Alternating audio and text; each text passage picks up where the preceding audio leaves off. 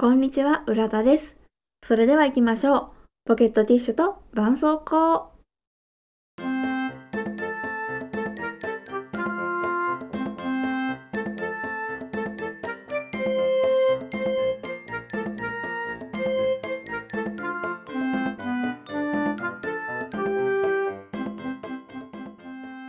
今、胡椒と鶏ガラスープの素と料理酒とみりんを切らしている浦田です。今日張り切って料理をしようと思ったら、こんだけ切らしてるのを思い出してですね、絶望ショックを受けました。調味料って買い忘れがちじゃないですか。皆さんもぜひお気をつけください。という話はいいんです。でも今回は皆さんもお気をつけくださいというお話なんですが、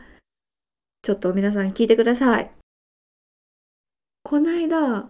一件ショートメールが届いたんですよ。で、ショートメールって電話番号が表示されるじゃないですか。で、それが知らない番号からだったんですね。で、私スマホのキャリアは AU を使ってるんですが、そのショートメールの文面で KDDI の支払い期日を過ぎています。以下をご確認の上お支払いくださいって書いてあって、下に URL があったんですね。で、私スマホ関連の支払いは引き落としというかカード払いをしているので、カードから引き落とされていくシステムを取ってるはずなんですよ。で、そんな口座残高不足になるような高額な商品も買った覚えがなくって、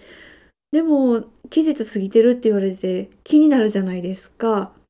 と思って、その URL を押してしまったんですよ。そしたら AU ID というのがあるんですけど、 AU ID を入れる画面が出てきたんですね。で、なんか ID とかパスワード入れるのはちょっとおかしいかなというふうに思いまして、一旦そのページを閉じて AU の正規のページに行ったんですよ。で、そこから重要なお知らせという文言が目に入ったので、そこを押してみたところ、お客様への注意喚起ということで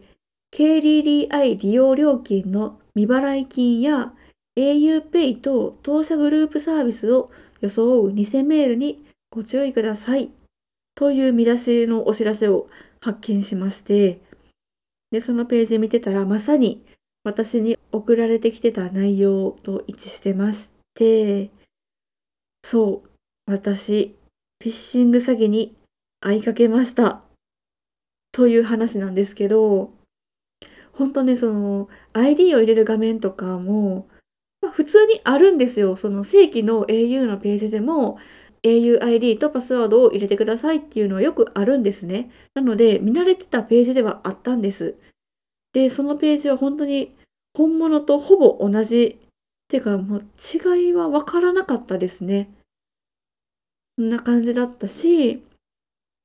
たまたま私にそんな高額商品を買った心当たりがなかったから気づけただけで、ちょっとね、その前に高めの商品とかを買った覚えがある人なんかは騙されて ID とパスワード入れてしまうかもしれないなぁと思って、こんなん、ね、よく言う話ですけど、こんな被害なんで遭うんだろうってね、そのオレオレ詐欺とかもあるじゃないですか。で、そんな普通に考えたらおかしいって気づくはずやのにって、第三者は言うんですが、いざ当事者になってみると、やっぱそう不安を煽るような文言で URL にね、導いてきて、パスワードを入れさせてっていう、もうコロッと騙されてしまうなというふうに改めて思って怖くなりましたという話で、皆さんもぜひね、お気をつけてください。心当たりがあったとしてもなかったとしても、ちょっと一旦ね、冷静になって考えてみてくださいね。もう言われるがままパスワードとか入れてしまったら負けだと思います。こういう時こそ冷静さを取り戻して、悩んだら、ね、他の人にちょっと相談するとか、聞いてみるとかするのが大事だなと思います。